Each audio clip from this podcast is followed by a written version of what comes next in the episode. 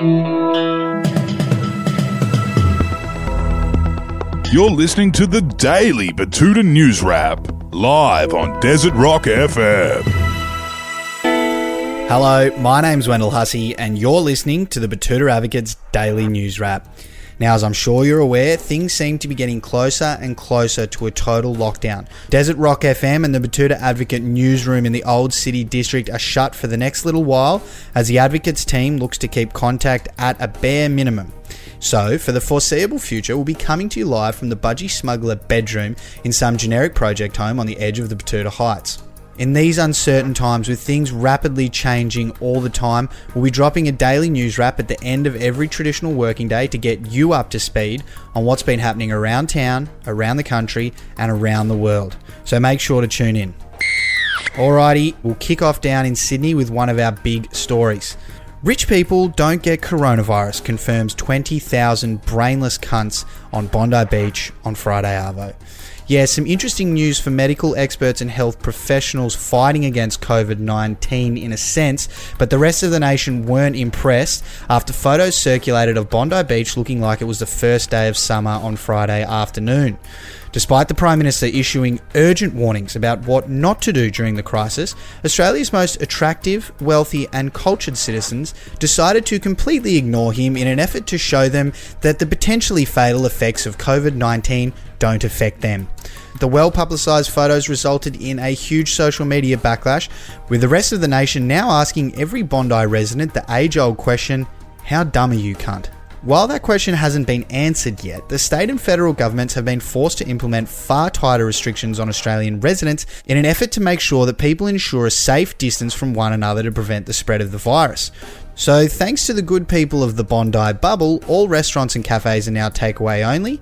Pubs, registered and licensed clubs, nightclubs, casinos, cinemas, gyms, indoor sporting venues, indoor churches, and other places of worship have all been forced to close today, completely fucking over a giant group of people relying on those places to stay open so they can pay rent and put food on the table.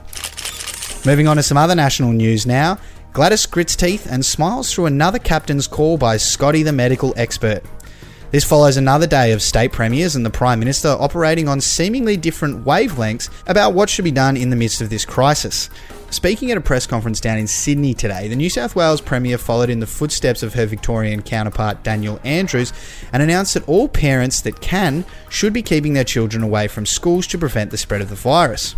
She was then seen gritting her teeth and forcing a fake smile when asked about why she was saying something completely different to the Prime Minister, who issued a statement confirming that schools would stay open and kids should be attending. Oh, he said that, did he? Hmm, interesting. Well, that's not what we're saying, said Berejiklian as if they didn't all have a video conference last night to discuss these sorts of things. She then said, Can someone tell Scott that we need a uniform set of guidelines for people to follow so they aren't getting confused? So hopefully we'll get that soon. In finance news today, please help us, Scotty, asks airline, bank, and energy companies that haven't paid tax for decades. The Betoota Advocate can exclusively reveal that a range of multi billion dollar companies have put their caps in their hands this morning and made a quick trip down to Canberra to beg the Prime Minister to not let them fail.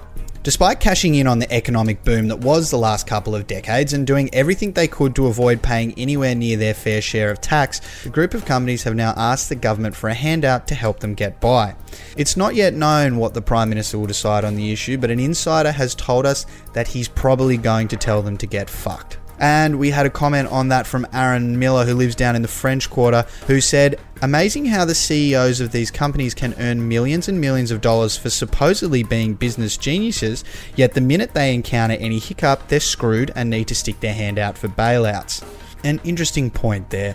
Quickly touching on some sad international news now, and report the gambler, he broke even. Very sad, referring, of course, to the great Kenny Rogers, who passed on Saturday at the age of 81. So the dealing's done, Vale to the gambler.